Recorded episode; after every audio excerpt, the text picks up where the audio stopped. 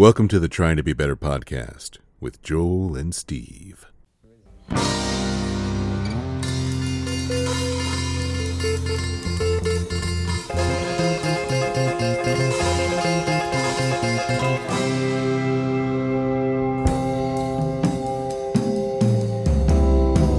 in progress. Hi, everybody. Hi, everybody. Welcome to the Trying to Be Better podcast with Joel and Steve. Steve is laughing, and I love it every time. Hi, Uh, my name is Joel, and I'm Steve. and this is a podcast, and it's a very special podcast. I'm, I'm putting on my best NPR voice. This is a this is a special podcast because we have a very special guest who has been with us from the beginning. This particular person gave us our first fan art, continues to uh And I- loving loving criticisms from the from the cheap seats. And our first uh monetary gain donation Yes. piece. This this this We're well- individual we're on the way. We're on the way. this, this individual started the track towards the Lamborghini money. That's and I right. just I couldn't be more grateful. well, it, uh, you know, it takes a lot. It takes a lot to get on the show, and bribery will get you everywhere. all the way to the top. That's right. Disgustingly enough. Uh, do we have any other stuff to go over, Steve? I don't we- know. I mean, always, but no. Uh, find us on Instagram, trying to be a better podcast. Email the show, please, at ttbbpodcast at gmail.com. Venmo us at Joel Dash Egger or Steve Dash Erbauer to support our. Uh, somebody, Are somebody you are you dash or dot? I'm Dash, dude. Okay. I'm Dash. I think Uh, Dash, somebody also gave, and I was able to conjure some or collab. I don't even know. Um, conflate. I don't know. Put money together into a d- digital bag and send it to Steve to contribute to the hosting Hey, of this. Joel, thing. you did. Did I acknowledge that? I think you I liked I- it. Yeah, you I like like big thumbs up. Yeah. So thank you thumbs for up doing that. Yeah, I think so that, yes, yeah. thank you to our contributors to keeping our. It's kind of um, like it's kind of like paying child support. it's exactly it's exactly like paying child support. You're absolutely right. I'm That is- sorry. I'm That's the sorry. perfect I analogy, apologize. Steve. I mean, you got to send it off. You don't know where it goes. You hope it's going to the right place, but it might be going to cigarettes and Diet Coke. You never You know. never know. Oh boy, Matt, are Well- you still here? Uh, our guest hasn't left, so we better get to that before he takes off. Um, th- this particular individual I've known for a while, and um, I am grateful that he is in my life for a lot of reasons. He's a good dude. He's a good musician. He's a good, just all around community member, and uh, he's a good friend. And I am grateful that he's finally, and he's a great longtime listener of this podcast, and it's an honor to have him on. Will you please give a big TTBB welcome to Matt Martinosky? Welcome, Matt. Hello, fellas.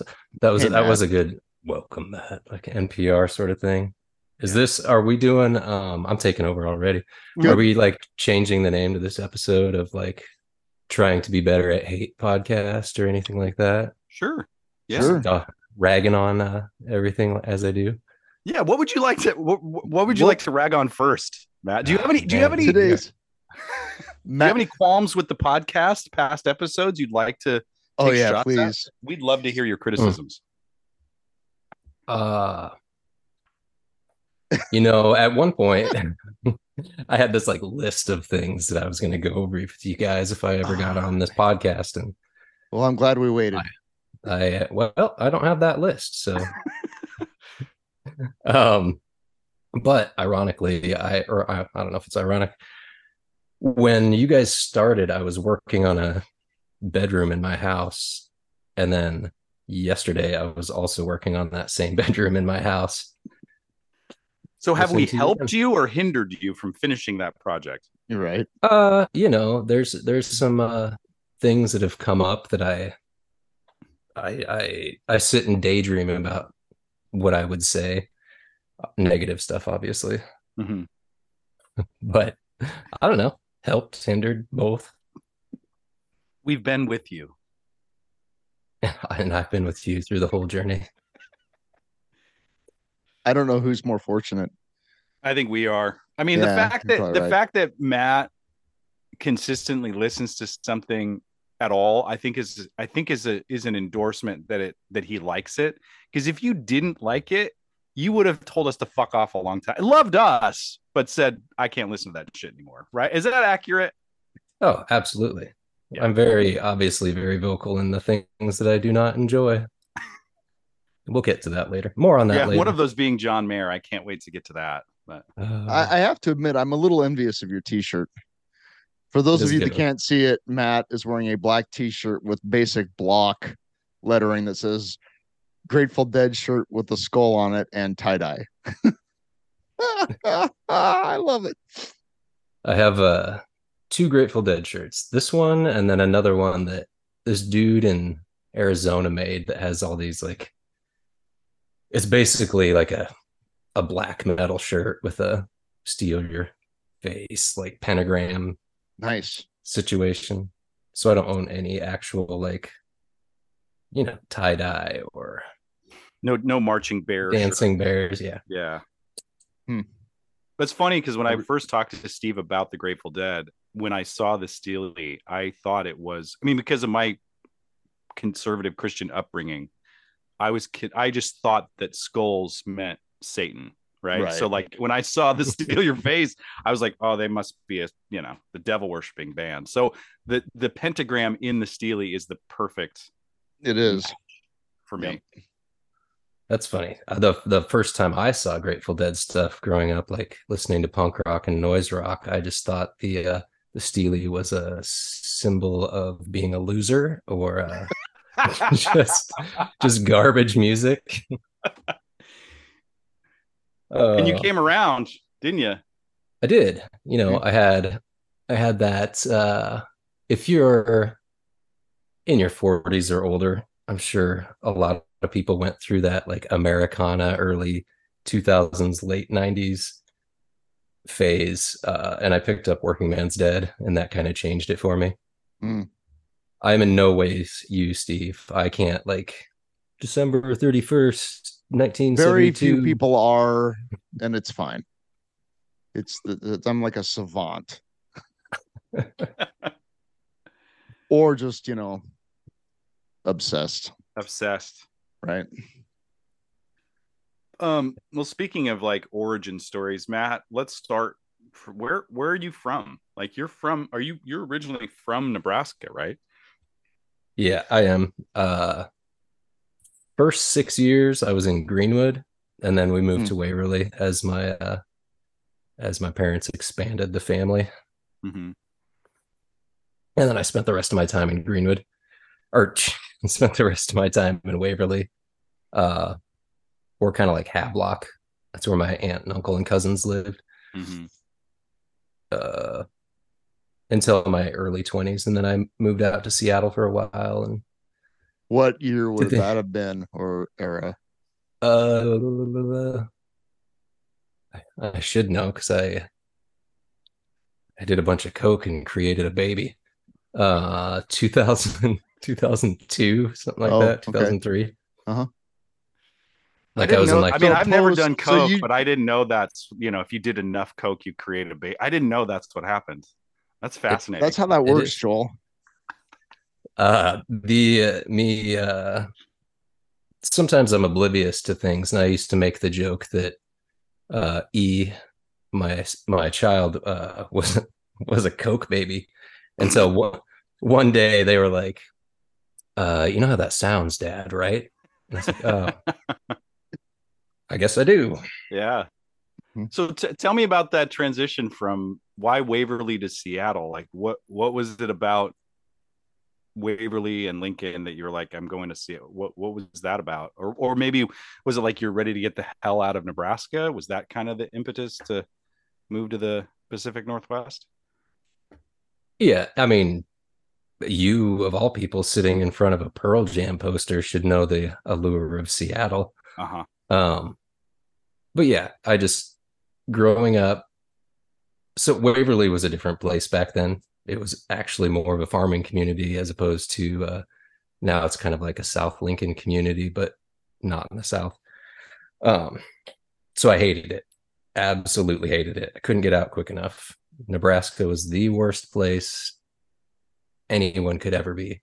Mm. Um, but then like coming back years later, I've I had this obsession with Nebraska now, especially Western Nebraska. I really love it out there, and would take anyone out there at any time, unless you know I'm broke or uh, my car's broke or my motorcycle's broke or whatever. But I do love it out there. Mhm. I think everybody should uh, explore Nebraska more. Um, if you think it's just kind of a garbage state, there are cool things. Unless you're not an outdoors person, then you know probably can't change your opinion there.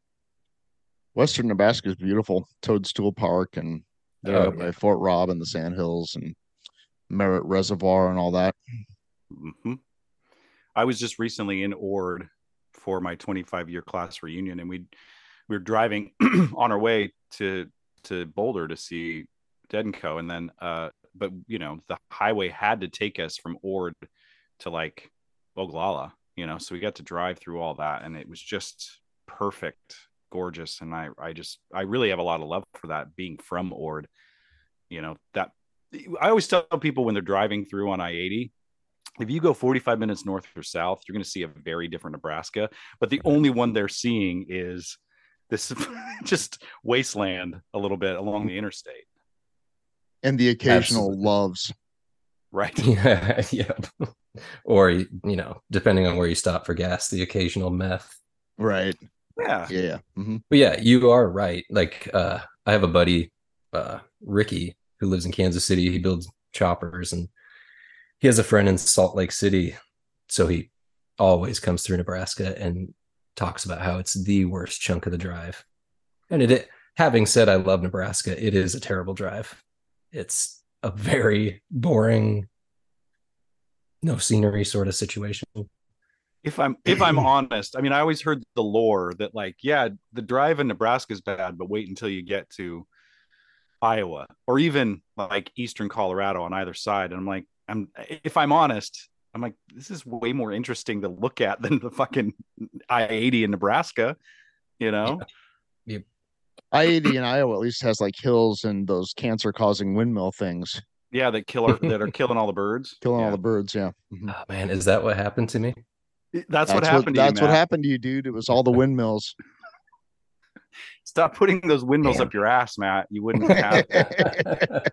I mean, it was it was pretty amazing feat that you tried, but that's maybe where that came from. Very well could be.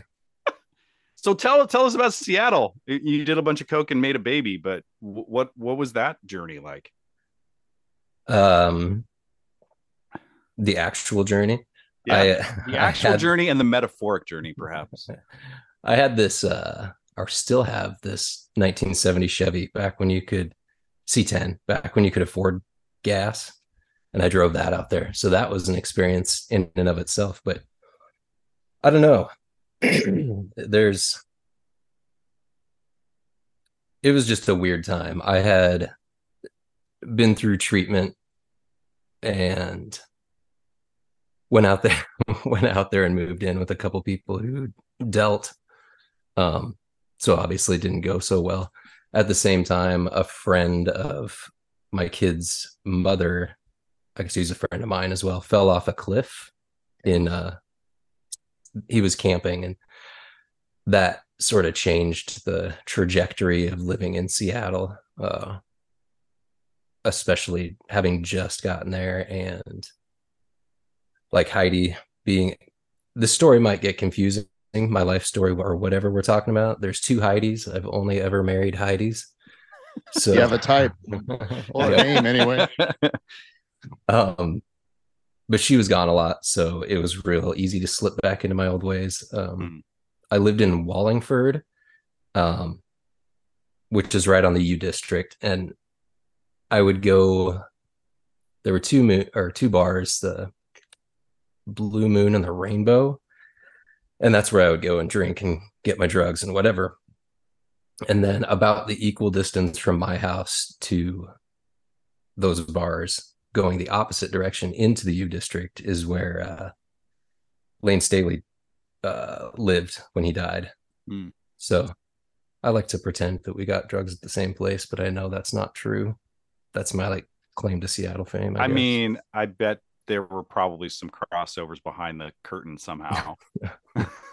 I was just in the Wallingford neighborhood district. My sister lives out there. It's I, it's a cool neighborhood. yeah, I really liked it. Mhm. Um, yeah, I could kind of get to anywhere for Mhm. that. Um, but then the whole house moved out, um, and me and Heidi moved to North Bend, which is in like the Snoqualmie area. Uh, it's they have the original cafe where um, David Lynch shot the pilot for Twin Peaks. oh yeah. and then like the drive that I took to our house was that that like iconic Twin Peaks sign, curve in the road, mountains in the background. And being a Twin Peaks nerd, I that it couldn't have been better. Right. did they have damn Although- good coffee at that cafe? They did, and pie. And, And pie. pie. But but you know, then then you get sober and you realize that it's probably not damn good coffee. It's probably like watered down Folgers or whatever Costco's version of Folgers is. it's hot. Yeah, yeah. it's hot coffee and they keep refilling it. Yep. So how long so how long did you live in that part of the world in North Bend? Um, it was it was like a year, I think. Um, and we quickly realized that we weren't going to be able to raise a kid up there. Um, just because it is very expensive. Yeah. Uh, that's the only place I've ever really lived where it was truly paycheck to paycheck. Mm. Um, I also wasn't doing doing very well at the time. You know, listening to a lot of Elliott Smith and recording these like "I Want to Die" songs and drinking a lot of Johnnie Walker, which is probably why I uh, lived paycheck to paycheck. It might I have had hadn't- something hadn't- I hadn't learned my lesson that you you buy like one step above rubbing alcohol. You don't buy uh expensive stuff. That's But then funny. there- Well, I don't know if it's funny or not, but writing "I Want to Die" songs. My one of my old friends used to say that each whenever he tried to write songs, it always came out like this: "I you." were kind of single-minded in the "I Want to Die" endeavor. I me myself. Yeah, you. Yeah, at that Yeah, yeah. yeah uh you know i couldn't get my shit together um Yeah. i was having a kid i had no money so and i wish i could find this i have i always just refer to it as like a suicide ep or something but i think it's just been lost over the years there was like six songs that i recorded during that period in snoqualmie area. Hmm. uh i mean they're probably awful. I mean in every sense of the word like lyrically uh musically recording wise all of it. It'd still be amazing to hear that though. it's yeah even even some of the stuff i've recorded that's embarrassing it's still it's still kind of neat. Like it just brings you back to like certain things like uh god what was the is it the butthole surfers that song pepper was that Yeah. the big Mhm. hit like Mhm. when i hear that song i can like smell my high school car and like the shitty cigarettes that i smoked back then and my high school girlfriend's perfume stuff like that Yeah. so i'm sure maybe i wouldn't want to listen to that suicide ep if it's going to bring that stuff back yeah the yeah music is i just listen to um i i have you know i have this insane insanely long uh playlists on spotify of all favorite and i just whatever song comes to comes up i throw it in there. So it's like 800 900 songs by now. And Son Volt's song uh windfall came up and i just like i went snapped exactly back to like smoking Marlboro Lights in my shitty Lincoln Zephyr in 1996, and it was just like it, music has a way of just snapping you right back to a moment in time. absolutely So, were you always playing like were you playing music in Nebraska before you moved out there? When did you start kind of writing and playing?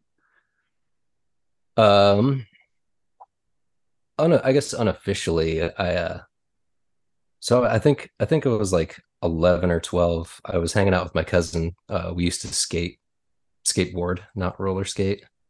Uh, just have to I have to clarify that for my Yeah, uh, we need to know what camp this- you're in because those roller skaters were bad folks, man. Yep. I, or I'm just trying to prove how masculine I am too. It's like my equivalent of, I don't know, a truck with balls hanging from it. um, but uh, Pat Clinch, uh, Mhm. an old friend, he um, gave us a dubbed copy of Fugazi's 13 songs. So like the minute that waiting room bass line came in, I was just like, oh man, this is this is what I want. Because before that, it was all like like sunshine, California poppy stuff, like mamas and papas and stuff. So I hadn't been exposed to anything in that vein. Um, so then I wanted to be a bass player. Um, but then I uh, I quickly learned that bass players are losers, and I just didn't want to do that. I'm just kidding. Bass players aren't losers. Um, but so a couple years later, I started playing um, started playing guitar, which I think my parents were a little leery of because I I didn't last very long on trumpet, but um, so my cousin and I started this band called like Wiener Dogs from Mars. Um, Yes. that Yep. was it, it was a lot of of, of cover songs um and i have these old cassettes that i recently found that have us it's awful it's but it's but it's fun it's it's fun to listen to but it's it's not good Right. um and then i think i was like 14 or 15 when i met a couple like-minded people out at waverly and we started this like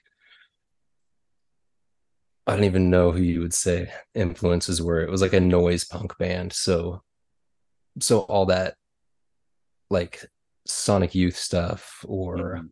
Nirvana stuff, um, Pixies, but then also stuff like on SST. So like the Minutemen and Firehose, not to be confused with Firehouse. Um, Very different. Very different. Very, very different. Uh, anything that, and this is why bass players aren't losers, but anything that contained Mike Watt, who I think is fantastic. I absolutely love Mike Watt. Um, but I was in that band. God, we played until we were like 21 or something like that. Oh wow.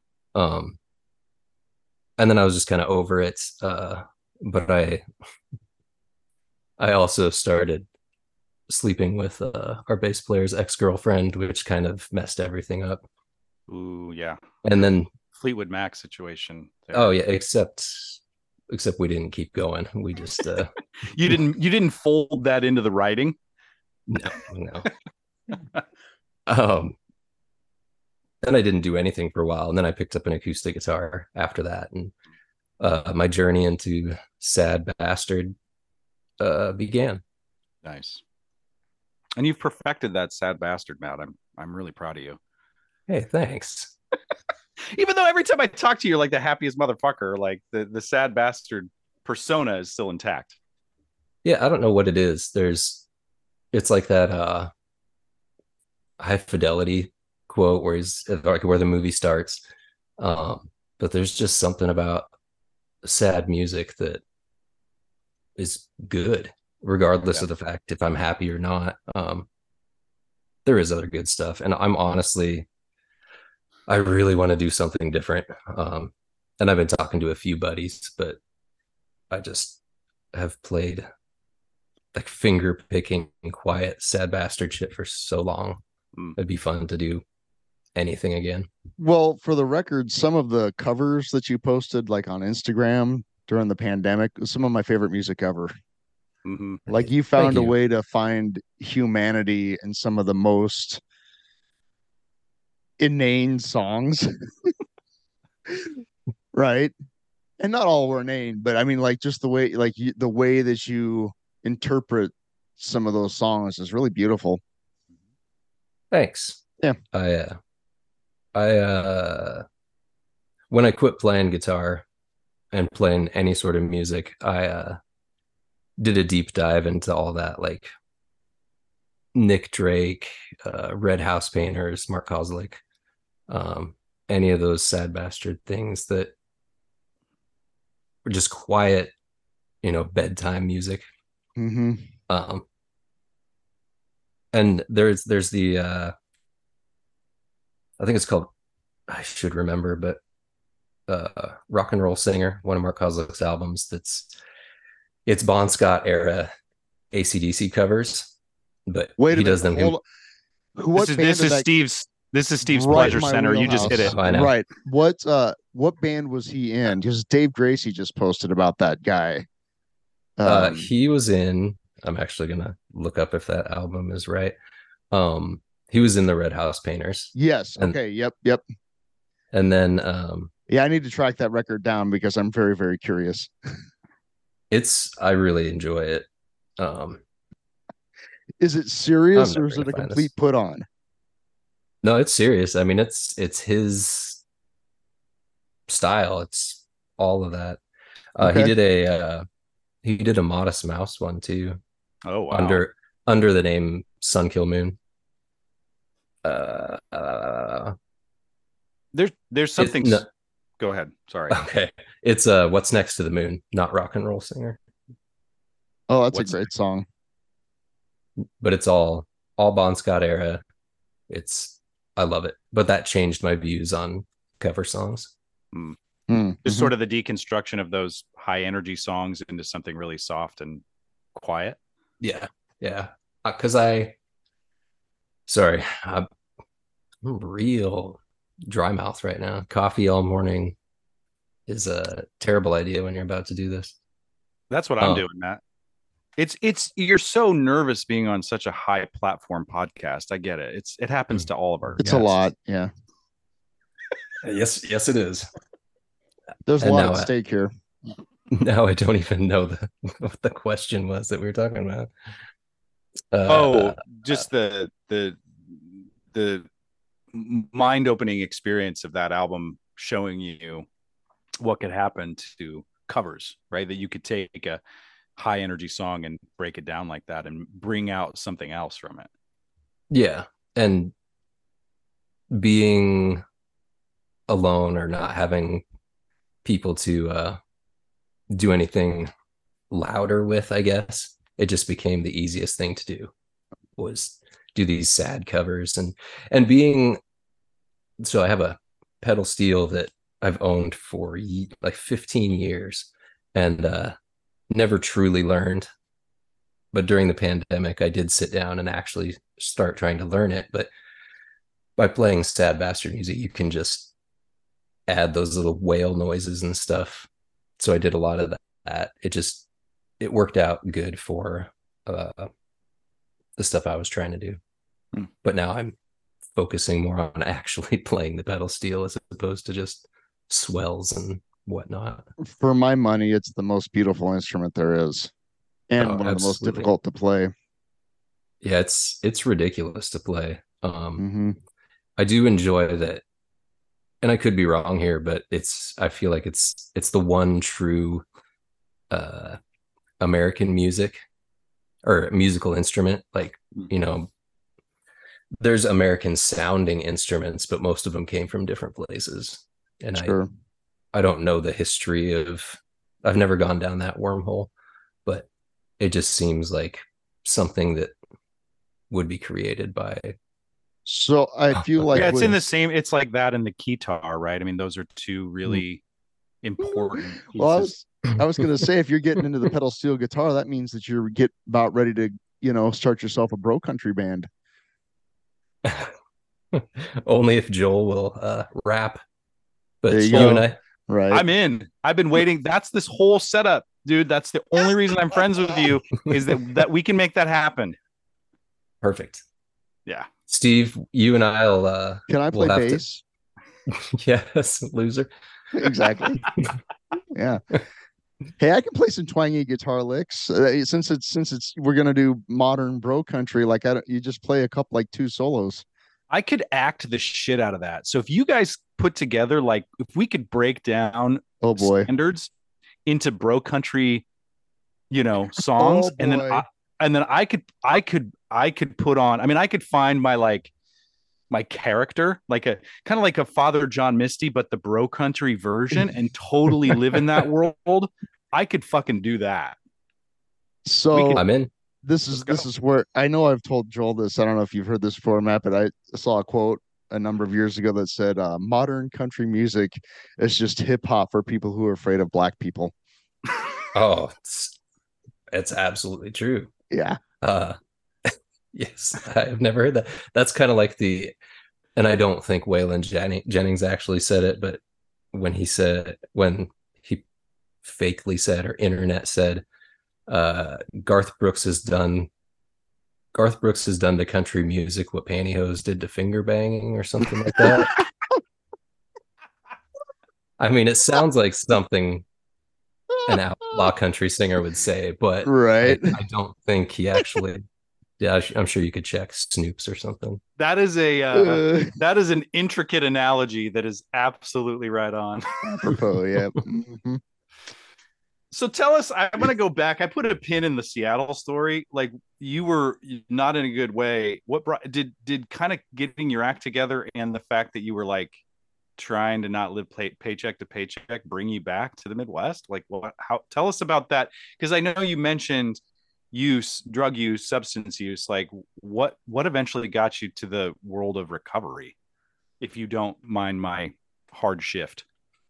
Uh, well, I, I, those who know me know that I rarely talk about about my recovery.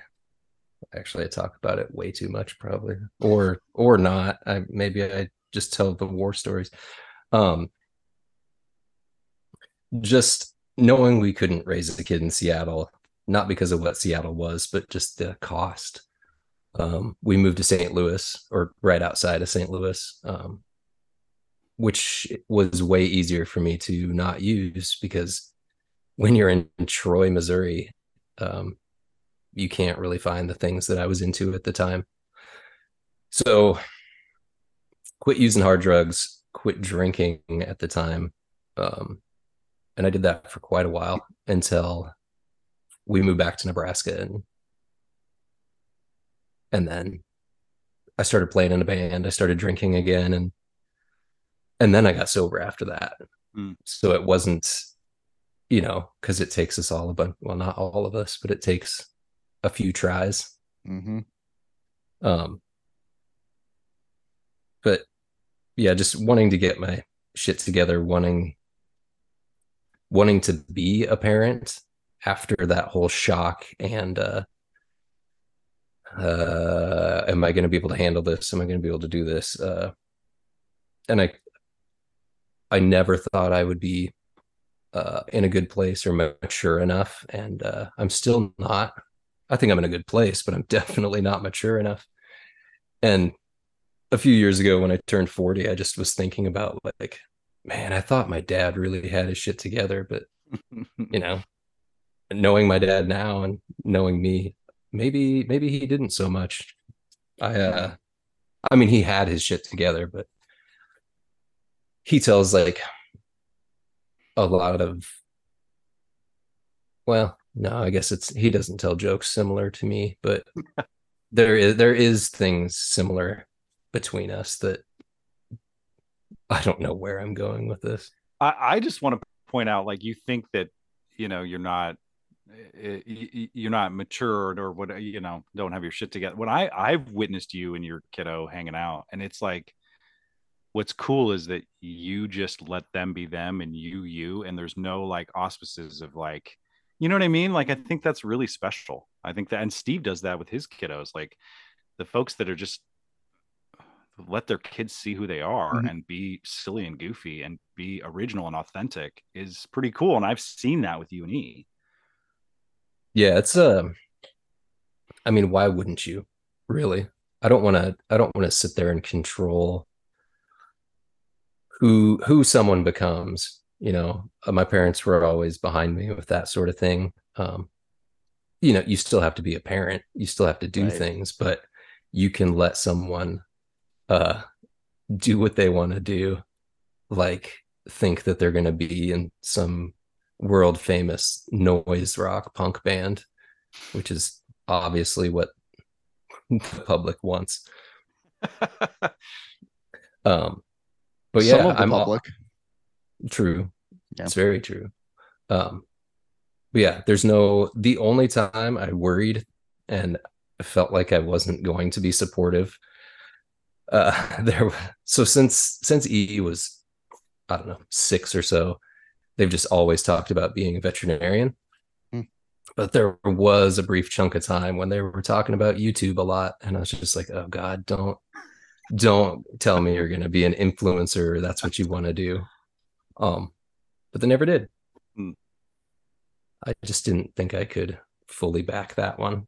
Or for the love of God, don't become a podcaster. exactly. yeah. Mamas, don't let your babies grow up to be podcasters. Yeah. Um, I'm trying to Uh, think of when I first met you, Matt, and it seems like it was 20 years ago. Would that be correct? It's 2023, 2003.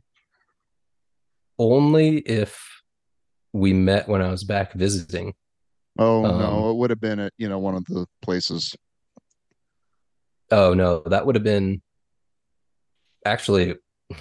So when I finally did get sober, I went through the Independence Center, and that's when Holly was there. oh Um, sure, that, that would be our my wife and past guest Holly Erbauer. yeah and she and we don't know each other well enough i don't think for me to know this but one of your kids she had just had one of your kids or was having Yeah. and this was 15 or 16 years ago Yep. so, That's Um, spot on. Yeah, okay. and then i started going to meetings so that's probably around the time so 15 well close to 20 i guess yeah So you were living in Lincoln when you decided or were nudged into the IC? i was um for years i thought that like my parents just showed up one morning and took me in but i guess i uh drunkenly called them and was like i need help well, Uh, that's good. That's good. yeah um It's a great way to call the Independence Center, actually.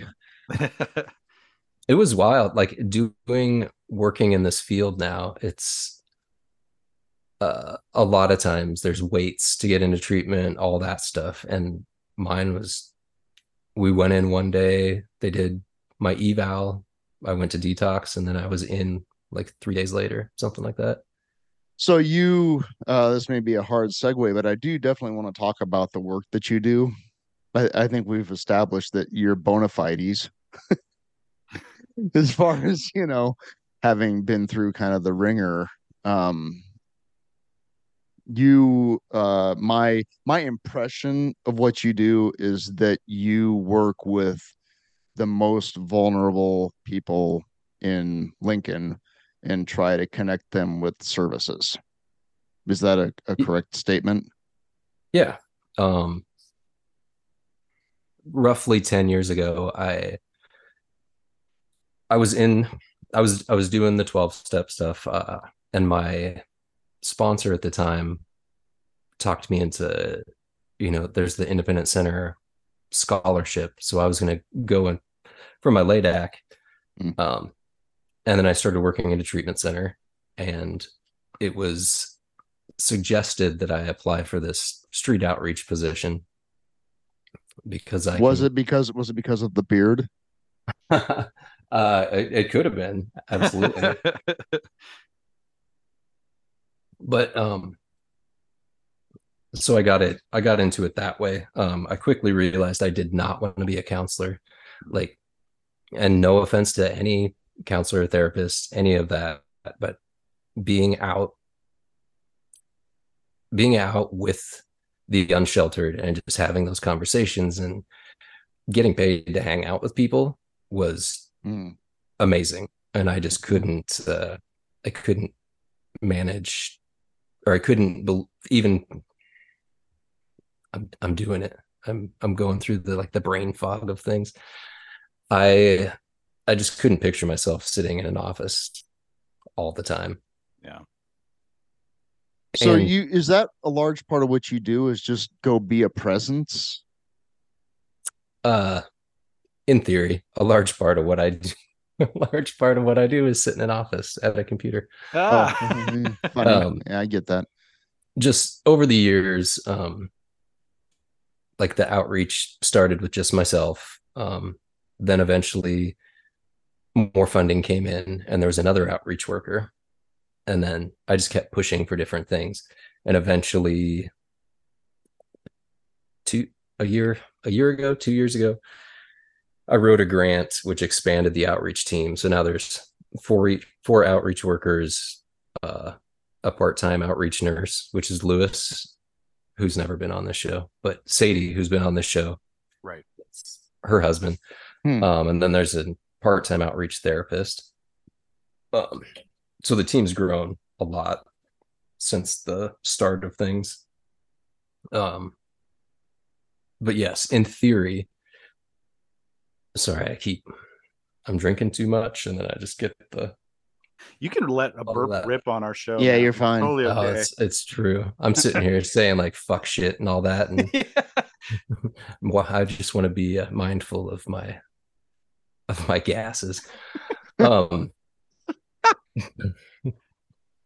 but uh, just expanding things in the in the in that money that we got, it still allowed me to do administrative stuff, but still get out and do outreach, which is what I really love.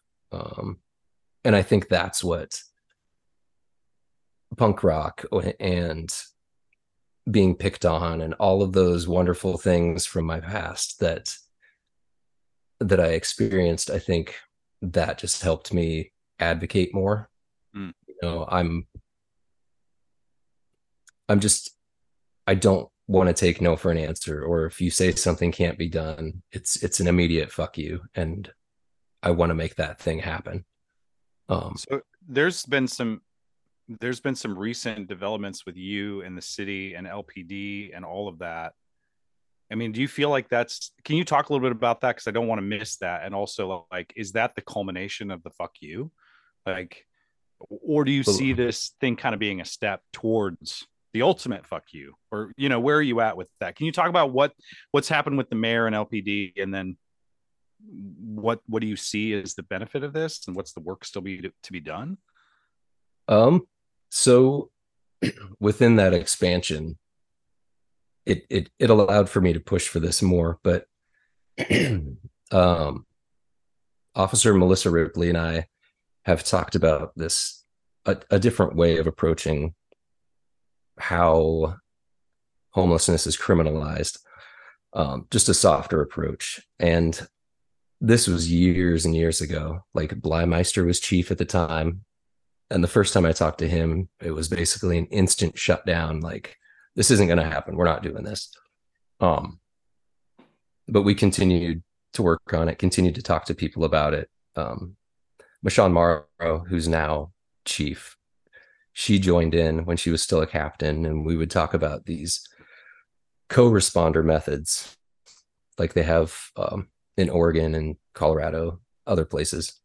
Um, so that was giving more ideas. And Teresa Ewins came in as chief and she was on board for a while. We had everything like program plan everything written up and she said no. So uh, so obviously i was grumpy because she had pushed for it but then at the last minute was like nah we're not going to do this. Um Cool.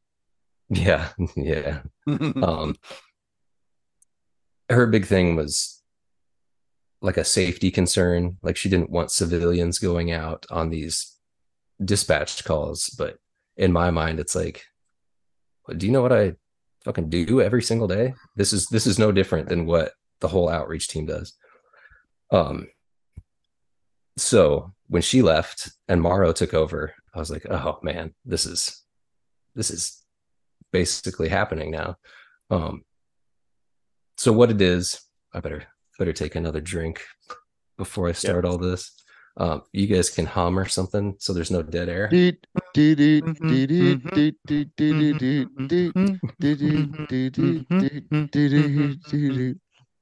That was great. Ding. Um, Melissa and I were very adamant about not wanting a police presence. You know, you can show up with an officer and ruin everything that you've been working on. So we created this model where people call in 911, non emergency, whatever. And if there's not a, uh, a lot of them are welfare checks, but if it's not a situation where they're worried about the individual, then they'll send us out.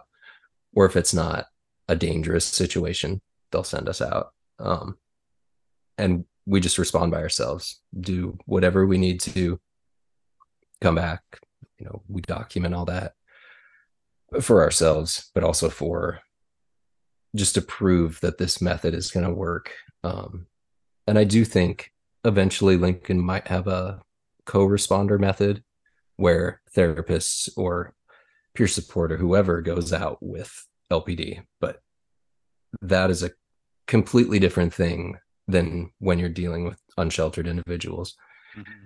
And we really wanted to, you know, cut back on the criminalization, like cut back on tickets, cut back on jail time, just in general, cut back on any of that sort of thing. Um, well, it sounds like what you're talking about is humane treatment. Absolutely, it's it's just a a much softer way to approach things. Mm-hmm. Um, and so far, it's it's been great. Um, just connecting with people. There's a there's a lady that I there's a lot of calls on her, and we've just her and I have just started joking that I'm her alarm clock because it's usually her sleeping, and then I show up at whatever eight o'clock, seven thirty, wake her up, make sure she's okay, and then we sit and talk and joke about stuff for a while. But it is great, and it's cool to see whether you uh, whether you appreciate the mayor or not, or whether you appreciate uh, Chief Morrow or not. It has been cool to watch all of us sort of come up, like watching Leirion go from city council to mayor, watching Sean go from a captain to chief. Um, there's other people that I'm forgetting, but there's just this group of us who've all grown. Um, so it was really cool when the mayor did that announcement, just looking at all of us and seeing like, man, this is, we did it, guys. Mm. Is there, um, I mean, there's one thing to like announce that stuff and, and kind of support the work you've already been doing. I would hope that this are, are, are, is the police and the city seeing the benefit already? And do they, do they see this as something that can grow and continue or the, i mean you know some of that shit politically can just look like a victory lap right but you know is there support for this to expand and continue? And are they are they seeing the results that they are they surprised by the results?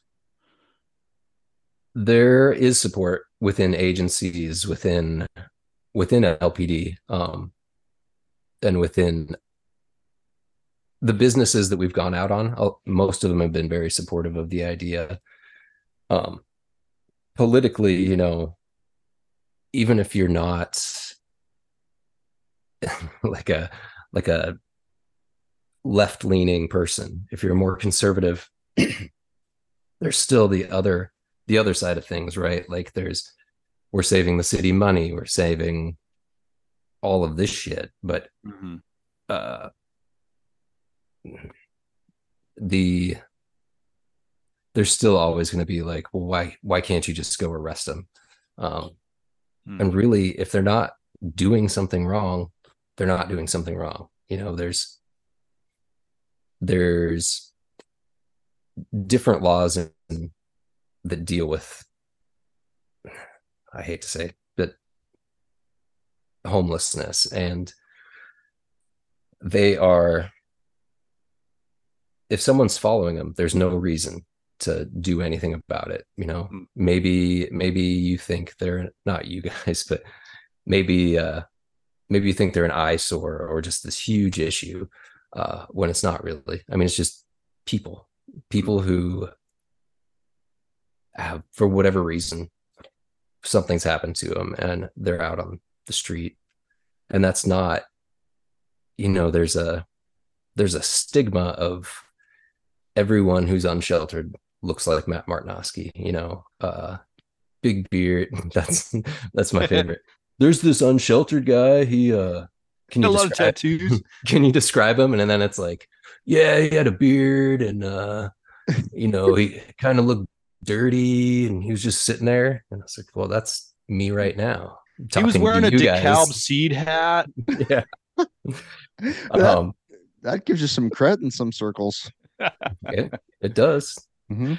Um, but yeah, there's no reason. Like, I've been in meetings where some people might be complaining about people being in a park, uh, and then they go on to say something like, you know, parks are meant for everybody. So why why can why are these people here and why? yeah, you know where I'm going. Yeah. Um, it just There- it, it makes what- no sense. What it boils down to is it's a real buzzkill. Yeah. Yeah. We're trying to have fun on our picnic or our And barbecue this- or whatever. There's this almost person over there. Almost person. I mean, that's you're I mean, that's hitting the nail on the head. There's I have heard some of the shittiest things said about humans about the unsheltered. And Hmm. it's anytime that happens, I think there's a huge education piece that needs to be brought up with everyone. Um because it's just it's ridiculous to think that way. Um Well, it's it's this it's this idea that being a person who is unsheltered is a crime, and that's just not true, right? Yeah. It's not against the law to be unsheltered. Well, here's here's the thing: is I think that there's a uh, an idea that if you are unsheltered, that it's your fault. Yeah. It's your fault. You have obviously committed some grave error or a series of grave errors, and that may be true due to things like addiction, uh, lack of a support network, desperate people making desperate choices.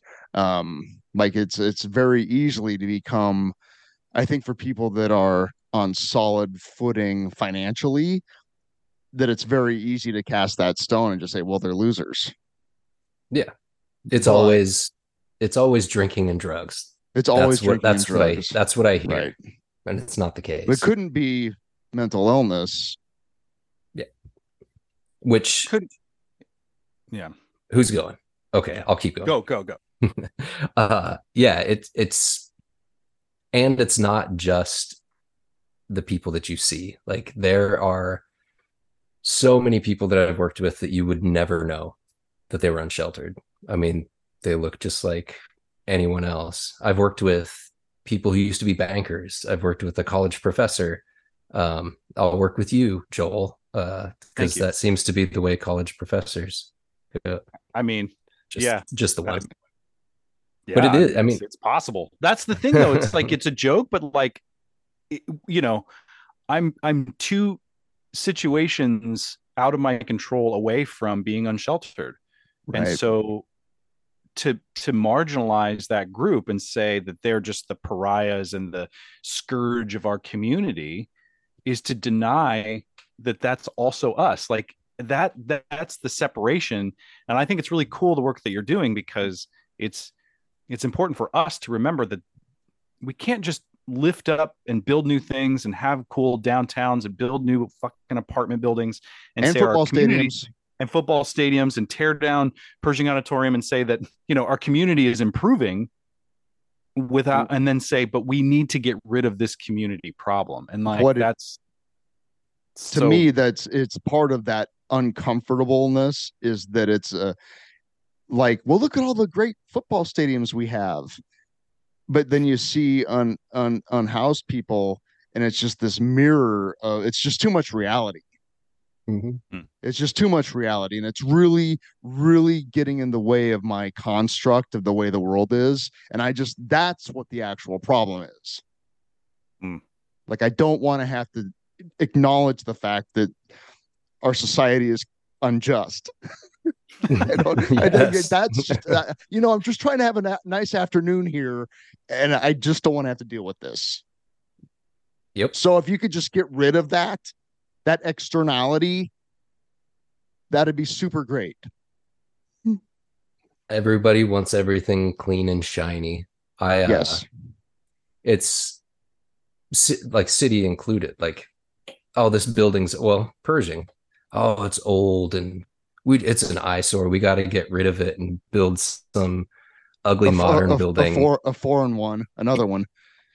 yeah, with like with like a fake fake stone facade and Right. you know it'll need repairs in 10 10 years or whatever and i have never gone anywhere sorry i've never been Fine. anywhere or listened to anybody who went on a trip and they're like oh we found this really great part of town there was there was a strip mall and you know there were no trees because the new construction tore them all out and we just had a great time it's it's always it's always like the old parts of town or, or there's so many trees in St. Louis but uh, now we're just moving away from unsheltered stuff but But it, eh, but it's. I think it speaks to the whole idea of that if you want your community to thrive, you have to consider the entire community. And if you're using the police, I'm going to get on a little bent here, but if you, if you're using the police as what they originally started as, is essentially, you know, kidnapped hunters, right, to hunt the kidnapped or the or the enslaved and then then you're using them as you know just crowd control for people that you don't want in your park the, then that attitude bleeds out into the way things look and buildings that get torn down and just like i don't want to see reality or i don't want to see history. I just want everything to be squeaky clean. And if and if the law could just reflect my desires that would be great. And it's like that's not the fucking point of a community. Absolutely not. I mean everyone should be included. You know i i understand that there's a fear of, of talking to anyone dealing with mental health issues but realistically there's realistically there's no difference from an unsheltered person being downtown yelling about something like he's in his own reality or he or she or they or whatever are in their own reality yelling about something uh and then you go to fucking chick-fil-a and some lady's sandwich is cold so she starts fucking yelling at someone else. Like there is no difference there. Yeah. honestly i'd probably be more afraid of that situation than any unsheltered situation. I totally agree. It's um I, I i am i am encouraged and i guess uh what is what is the takeaway for the people that aren't doing that work? Like how can we how can we lift up support uh help the work that support that response versus the law enforcement response? I know they're kind of the same thing now but you know what i mean. Like how can we be better community members to put you your team uh to work rather than uh like use the cops as a behavior management tool? Like what can we do yeah. Um in terms of the program uh just specify like you know they're not necessarily doing anything wrong. I want to make sure they're okay. Um and then if you are calling dispatch those will come to us. Uh, and and that's that's a huge change having one outreach worker come out and talk to you as opposed to two officers every time. It's two officers coming out on unsheltered calls. Um community wise though it's you know it, just treating people like humans um saying hi. Don't do that bullshit where you walk by and ignore someone or you like put your hands in your pockets and then you like turn them out and you're like well sorry and then just keep walking. Um if you spent five to ten minutes sitting there with someone you will experience something that is i mean it's devastating. You're you are nothing. You are an invisible you're an invisible human until they're at a distance and then you're just like a dirty problem you know? Mm. but if if someone's walking by you you are completely ignored. And it's it's just a, even saying hello is an amazing thing. It's you're recognizing someone you're being a part of their day. In a previous life i worked at a church and we would do some some support of our downtown neighbors and i encouraged the youth to think about them as neighbors not homeless quote unquote. And i remember sitting down with somebody and they they described that and they like i started to believe i was actually invisible because nobody would recognize nobody would acknowledge me. And they very in a very real way began to wonder if they existed. Like not in a metaphoric poetic way but in a literal way. And i'm like well of course if you are ex- if you are completely erased or tried to be erased and then the cops get called on you to erase you then you start to wonder am i really here Mhm. i mean uh yes it's it's a very real thing. And going back to how you started that uh that church that you were working at um as as an angry recovering catholic uh it's i often don't say very kind things about churches uh, but they do still help in any way they can. They've been they've been really good for the downtown unsheltered community good that's Hmm. good to hear i mean i don't Yeah. work with them anymore and really don't attend but i'm i'm thankful to hear that even with the changing of the guard they still recognize that they are a, a place of refuge hopefully in the downtown area you know when Yeah. most churches decide to move out of downtown and build some airport in the south part of lincoln you know like yeah even i think it i don't know if he was right after you left but whoever took your spot i believe um he wound up coming to where i work and he was doing case management for a while. Nice. So he he got in and was doing things as well. It's it's cool. That is cool. Um, we didn't even cover any anything else, but we're getting close to like kind of our our winding down time. Um, what a f- what a honor, Matt, to have you on. Um, I feel like we could talk for another hour. Um, at least. yeah. Uh, Good. make it like a like a double platinum episode ooh, yeah. Double live. live. Yeah. yep what's going on in your life right now? Like what do you are you making music? Are you how's all the thing how's the health stuff going? Um i don't know. I mean that's a that's a lot to shove in at I was end gonna of say. episode yeah. It's- no, go ahead see Well, I mean, what the hell? We can make we can make this as a special episode if you have the time and the wherewithal, Matt. Because I mean, I do think that it should be acknowledged that you're doing the work that you do under what could be considered adverse health circumstances. Yeah. I Mhm. uh yes. Uh health wise so May May 3rd 2021 I found out I had stage 4 uh colorectal cancer um so you know all up in my butthole and Yeah. in my in my liver um Mhm. and that was like the first week was truly awful you know just a lot of crying and that sort of thing um but then i started connecting with friends and got out of that and for the most part have been pretty good with everything. Um chemo's no joke. It's uh fucking awful. Um but it's you know necessary. It it helped. Well it helped then it didn't help and then we switched and then it helped to the point of it was only in my liver. Um and the last i knew it was still only in my liver. I have scans on friday which are the first scans i've had in months. So we'll see and normally on all of this stuff i'm very like Um, well, you know, whatever's there is going to be there. I can't change that. But this time, for I don't know if I want to say the first time, but I do have a bunch of anxiety over what happens. Mm-hmm. Mostly because I dread the idea of doing treatment again. Mm. It's just, it's awful. And I feel good for Oh. once, you know. Mm-hmm.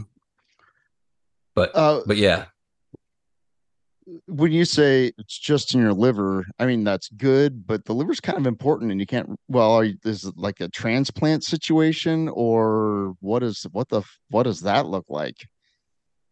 uh they they haven't really said transplant like that has never come out uh my liver is just riddled with lesions um so i don't know there there were a few different things that we've talked about uh but we went with the y90 treatment which they they go up through my thigh and they inject these radioactive glass beads that go to my liver and basically sort of suffocate those the blood flow to the lesions Wow. just to stop growth. Uh huh. However, uh, I was supposed to do two treatments of that, and the first one gave me radiation-induced liver disease, which is why I haven't been on any treatments for a while. Um, like I said, I'll find out more Friday. uh, in two weeks. Well, I get the scans Friday, and then the week after, I'll probably know more. But it is, you know, being being someone in recovery uh, and having the past that I've had. There was always those jokes about like, ah, one day my liver's gonna kill me, and you know, that's a it's a very real possibility now. But you know, I've a long time ago I became okay with whatever the outcome is obviously there's one outcome I'd prefer, right. but but uh it's I hate to say it is what it is, but that's that's how it is. There's a really good like Willie Nelson clip uh where he kind of talks about that. Um which Willie Nelson helped me a lot through all this. He uh just listening to him talk. Um, Willie's good for that. yes, he is. I mean, Mhm. fuck, he has a hundred years of knowledge Mm-hmm. or or whatever. Um, Wisdom. yes, there have been a ton of great supports, though. You know, it was extremely humbling when I pushed back really hard on any financial help. Um, but then someone started to go fund me, and within like three days, it was at twenty thousand, and that that allowed me to afford to live for two years. Um, that's that's all gone now.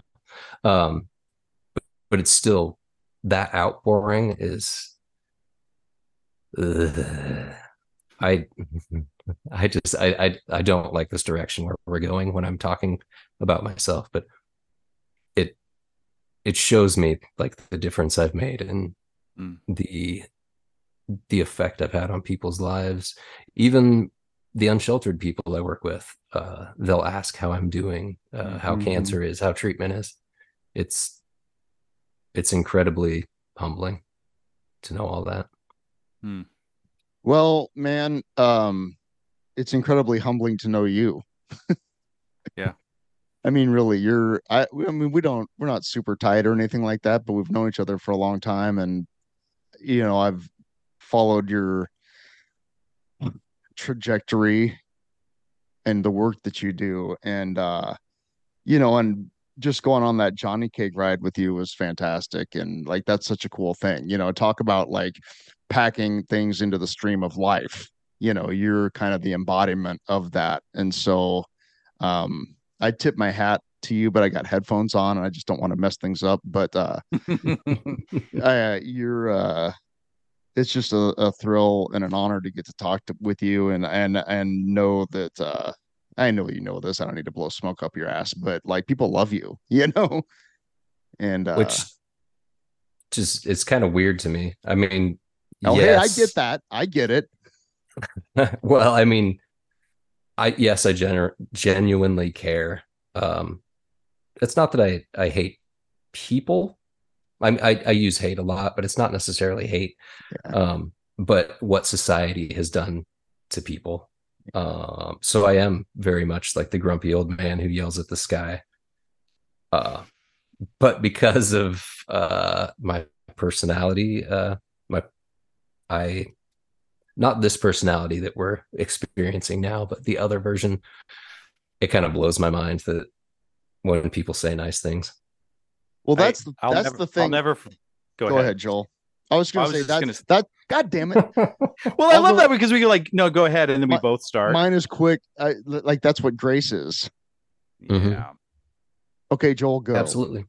I was gonna say I was it, the the Ben Harper song "Roses from My Friends" all came into came into my head when that time like because the lyric is, uh, uh, the stones for my enemies these wounds will mend, but I cannot survive the roses of my friends from my friends, and I'll never forget you showing up of my house like like still covid restriction distance. And we stood outside and you told me you had cancer. And i was like i always had love for you. And i thought you were almost too cool for school. I was like and you came and you talked to me and you told me face to face that you were you were sick.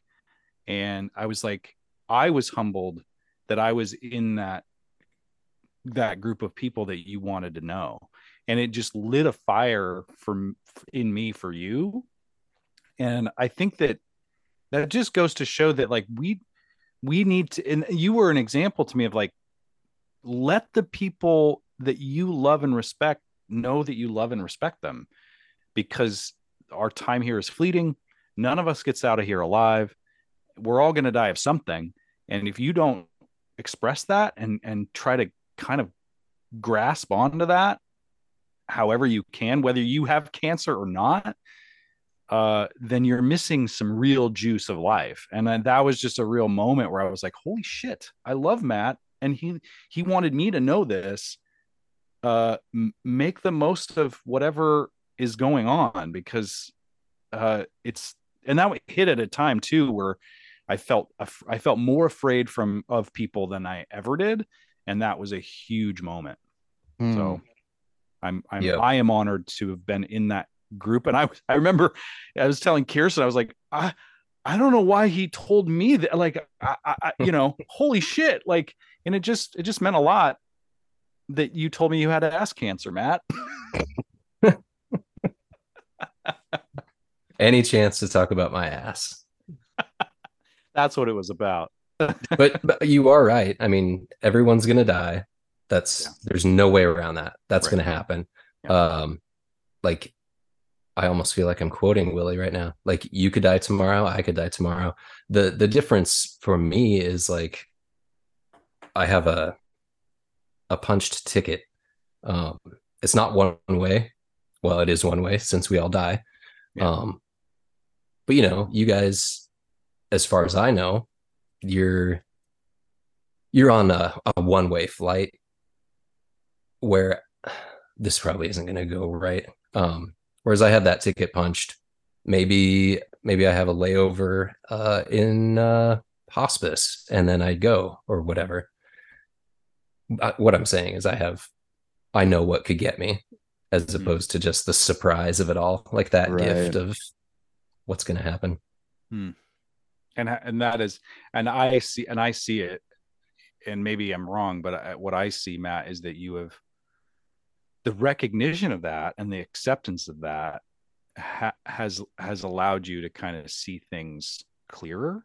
I don't know if that's true or not but there's something beautiful and wonderful about all of us really embracing and accepting that inevitability that allows us to enjoy something just a hair more or be a little more kind to another person or enjoy a bike ride with a little more gusto or pet our dog with a little more love. I mean that's that's the juiciness of life and it only comes when we're not ignoring the reality. Yeah, it's i mean full on enjoy everything. There's there's no reason not to. Um i had some grumpy periods where s- you find out you have cancer, people find out you have cancer, and then everyone's there, right? Uh, more so than you've ever experienced. Um, and then people start disappearing. Um, so I had a lot of anger over that. It was, you know, you say you're fucking here for me and you're not here for me. But the reality is, is you're just all this outpouring of support is dumped on you, and then it does ebb and flow. Um, so you kind of feel like you've been left, like you kind of feel like mm-hmm. you've been abandoned, um, mm-hmm. abandoned. Um, but really, that's not the case. But I could also have reached out to people as well. So the anger is diminished, or and the depression has diminished. There, I know I said I'm okay with it, but then when you sit there and you feel alone, it's obviously going to bum you out. Yeah. My yeah. friend uh, and past guest uh, Seth Monaquillo that passed away from brain cancer last summer. His uh, um, oldest daughter, as a way of dealing, because they dealt with that. I mean, Seth had type four glioblastoma, which is pretty fast acting, and uh, he outlasted, he lived longer than ninety percent of people with that live. Um, so long enough to see that what you just described, like there's the initial outpouring, and then it just kind of tapers off. And so uh, his oldest daughter started a, a foundation called Fuel for the Fight that helps families dealing with long term illness. Um, it picks up kind of after the first year. Hmm. To kind That's of, cool. yeah. I mean, what a way to for a a, a teenager to channel grief, hmm. right? Mm-hmm. You know what I'm saying? Like she yeah. saw a need and started this deal and it, it, i'm not sure what like how active it is because she's a busy person you know but i mean like that's she and a, a friend who had they met in a support group because uh, their parents were sick you know so they started this thing and i just thought what i mean that so that's find the need and and and fill it you know I, I just thought what what an incredibly cool thing because that that's real you know and i shit i was guilty of that with seth we get busy you know and really once the treatments kick in and everything's kind of stabilized then it's just back to regular life you know yep.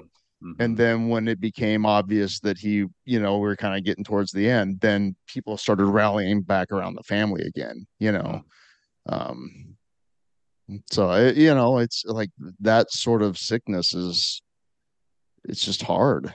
Yeah. It's just hard. And and there's no way around it but through it. Mm-hmm. Absolutely. I uh a foundation is much better. I uh one of the higher ups where I work, we've joked that because you know, I funerals and all of that are for people and I don't know that I would want one if I were to go now. Um but she she always jokes that they would create like a uh like a golden tribute toilet to go with my ass cancer. well, it started as a as a tribute, like porta potty, like a. but the toilet thing is is pretty good. A know. golden oh bidet. There Matt. you go. Golden bidet. I, is he that having is he? I think uh, a dark sense of humor is kind of critical to getting through tough times. A hundred percent. Yeah. Oh, well, yeah. I mean, I mean, I'm I'm Gen X, so I don't know anything else. Just like sure. dark humor and sarcasm. That's right. Isn't that how we live? Yes. It's the it's yeah, it's the blood in our veins. Yeah. Good yeah. Lord. I, I would I would put a good chunk of change on a golden bidet for Matt's past cancer. That's right. I mean, we should get that together so you can use it before you go. I mean, fuck right. it. You may you may live to be 86, dude, but you know, you deserve you deserve a gold shitter more than Trump does. Let's be honest. Hundred percent. I uh, man, I just kind of laughed like you, Steve. You uh, you you might you might be able to get one of those Trump gold shitters at a discount here in the not too distant yeah. future. Fire sale. Very very true. I feel like I feel like those would be extremely cold to sit on though. Yeah, well, maybe maybe it's no different. Warmers just put like a block heater around it, dude. Gold though, gold like fucking melts pretty quickly, right? Like you don't. Oh yeah, you don't want it too hot. That out. Well, the, okay, that's a that's a puzzle for another podcast. Yeah, we need to. It's- Yeah, it's we very need to get a, a scientist on to figure out how to make that golden shitter, but warm it. Have a warmer. And that and that the water can be the water temperature that blows into your asshole needs important. to have. You know what I mean? Is there flavored bidets? That's what I want. Ugh. Like, can you get a scent? I mean, I- I wish there were flavored bidets because when I first hooked mine up and turned it on, it just blasted me in the face as I was like trying to figure it out. You're supposed And to then- sit on it, Matt. It's not a drinking fountain, dude. I wanted I wanted to make sure it worked. I didn't realize the knob was like zero to a thousand. Um, It's but like then a fire hose. It's just open it up, baby. and I had never used one, and then I wound up sitting down and trying it, and straight into my asshole, like first shot. And I came out of the bathroom, and I was like, I I don't know if I can do this, Heidi. That was that was a strange thing, and now I hate it if there's not one around. That's like, ah, yeah, man. You can get those, you know, aftermarket like attachments, right? And just, ah, I this just came up actually. This is this is timely and relevant. You you there has to be an electrical outlet by your toilet. oh yeah. There isn't an hmm. electrical outlet by your toilet, then you're kind of shit out of luck. Or you're running an extension cord, and that could be unsightly. Hmm. Very very true. Yeah. My shitting office is very near where I'm sitting, and the plug is a is on the other side, like the wall. You know what I mean? Like it would have to be. We got to figure this out. Clearly, You own a home, just do whatever you want. that's Just true. ki- kick a hole through the wall and run it. owns a cord home through with, there. ano- with, Okay. ano- with another person that may need to sign off on the Yeah. modification. That's very true. I'll Mhm. hire somebody to do that. We're like sign those- off on the modification. No, do the work. I'm not doing Oh, that. oh, yeah. I'm not that guy, sense. Steve. uh, w- uh, what do you what do you love, Matt? Like, what do you what are your music top? What's your music Mount Rushmore? Like, what are your top three or four all time musicians, artists? Well, uh, well, first off, we're really we're really doing this, huh? We're just we're just going and going. Yeah. Well, yeah, we're you know, it's a fucking Kind of a- podcast. we can do whatever we want. it's our podcast. Yeah, don't. It's it's very true. Um, that's one of those I've thought about this for years, you know, because things things can ebb and flow depending on your mood or any of that. Uh, things that have always been a part of my musical taste are Tom Waits, um, Nick Cave, who I get to go see in another month, um, which I went and saw him in Brooklyn with my best friend Ethan uh, like a year ago and just bawled my eyes out. It's I just love Nick Cave. Um, Nick Drake, Hmm. he's always you know three albums and dead, and I feel like what he accomplished is just also beautiful. Um, and then Willie Nelson has always been a huge thing. Like my my first musical memory is before those little rat bastard brothers of mine came along. We were on a family trip. yeah, we we're on this family trip, and uh, you know, it's my dad driving his truck, my mom's on the other side, and I'm in the middle. And uh, on the road again comes on on this cassette, like Willie Nelson's greatest hits or something. And I just I sat there like looking at the cassette, and I would make my parents play that song over and over and over. Hmm. So he's always been in heavy rotation. But Hmm. So- Sonic Youth is a huge one for me too, and that's it's it's a weird thing. Like going back previously to talking about Mark Kozelek, um, and then now Sonic Youth, the people, the guitarists that have had an influence on me. So Thurston Moore and Lee Ranaldo from Sonic Youth, and then Nick Drake, uh, Mark Kozelek.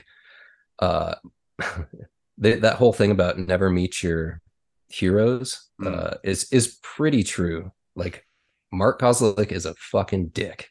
Yeah. He's- he is a shitty person. Oh shit. Um, Thurston Moore, I met him at South by Southwest one year when I was with down there with Head of Femur, and uh, he was fine, you know, but he didn't really talk much. Um, but then I went to a Lee Ranaldo solo show in Chicago, and that dude was one of the nicest dudes I've ever met. Like he talked to me, he talked, he was it's like, you drove here from Nebraska, and we talked about all that. We talked about Nebraska, and he is just an extremely wonderful person.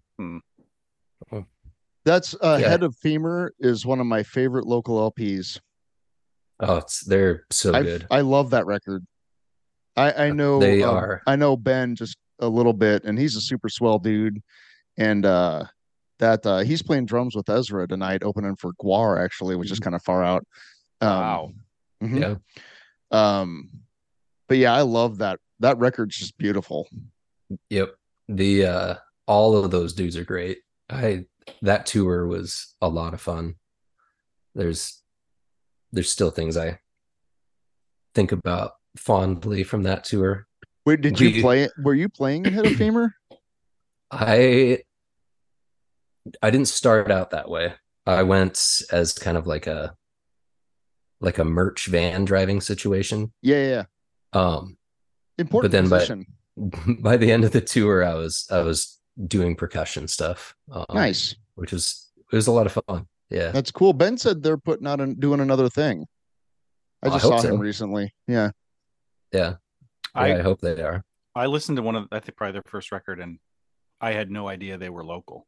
And I thought that was the fucking coolest thing in the world. And then I'm like, these guys are from Lincoln. Yeah. Like I, I, Yeah. I it was it was really like space and time shifting for me when I when somebody's like, yeah, they're from here. I know, and I was like, wait, what? Because I was listening to them as if they were some, you know, yeah, yeah. cool indie band from New York or something. Yeah, Yeah. Yeah. Well, I mean, they were living in Chicago at the time, but Ah. they were all from here. right. Yes. And they were all from like amazing bands in the past. Yeah. So, yeah, those guys are great. Mhm.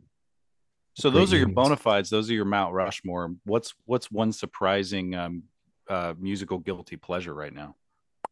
Right right now in this right moment. now, right now. in That- this Right now. That, that fucking new Doja Cat song. uh I can't even think of the name of it, but that shit is how, how do I I'm looking it up shit- right now. that, That, was not what I expected banging. you to say. Yeah, I'm sure most people wouldn't. It's uh I can't think of what it's called. Paint the town red. Yeah. Yeah. Okay. And, and it's just, you know, like a poppy song, but Yeah. I either like really weird shit or real, real poppy. That's real though. I I think as I, you know, having tween daughters, like I hear some pop stuff, and like I've I've never like if if po- if it's a good pop song, then it's good, Mm, even if yeah. it's a pop song. Don't care. Oh Right. yeah.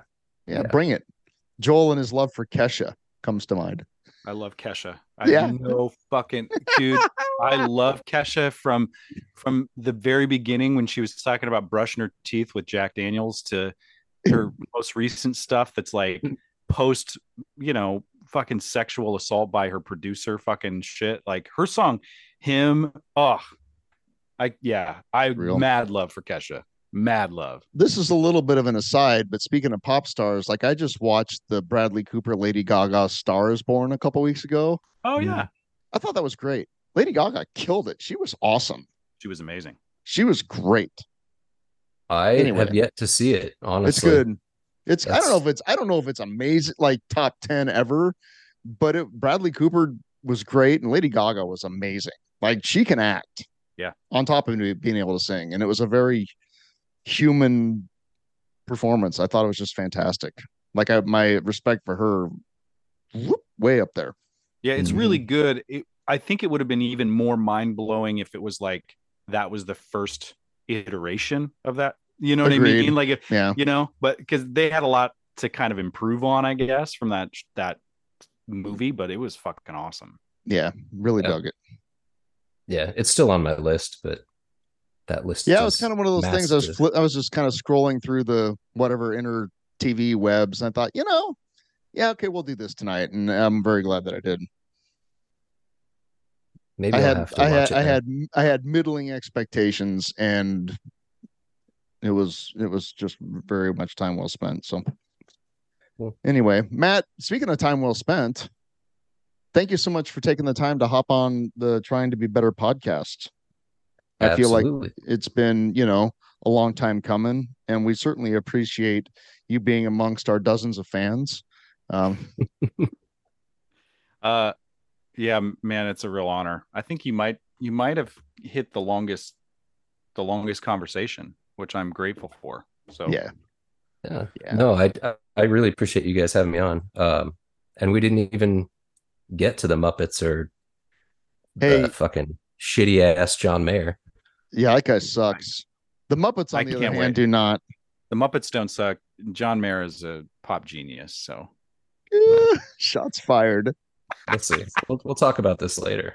Cool. well, All right. you are welcome back anytime, Matt, to continue on this conversation, man. And um, if there's updates or interesting things that we need to know about with the work you're doing with the unhoused, or if you want to come back and rag on Mayer, I'm happy to do that. I mean, Yep. I I could spend half an episode ragging on Mayer and half an episode praising Jim Henson. So I love it. I'm in. I'm here for it. That's the content we're looking for. That's right. That's right. Yeah. uh, although everybody's probably listening and they're like, Jesus Christ, another hour and a half. Ah, you, you might be surprised. I think our numbers are going to be high for this one. Yeah. People love you. We love you, and thank you for taking the time. Yep. Yeah, love you guys. It All was right, fun. later. Yeah. Later. Bye.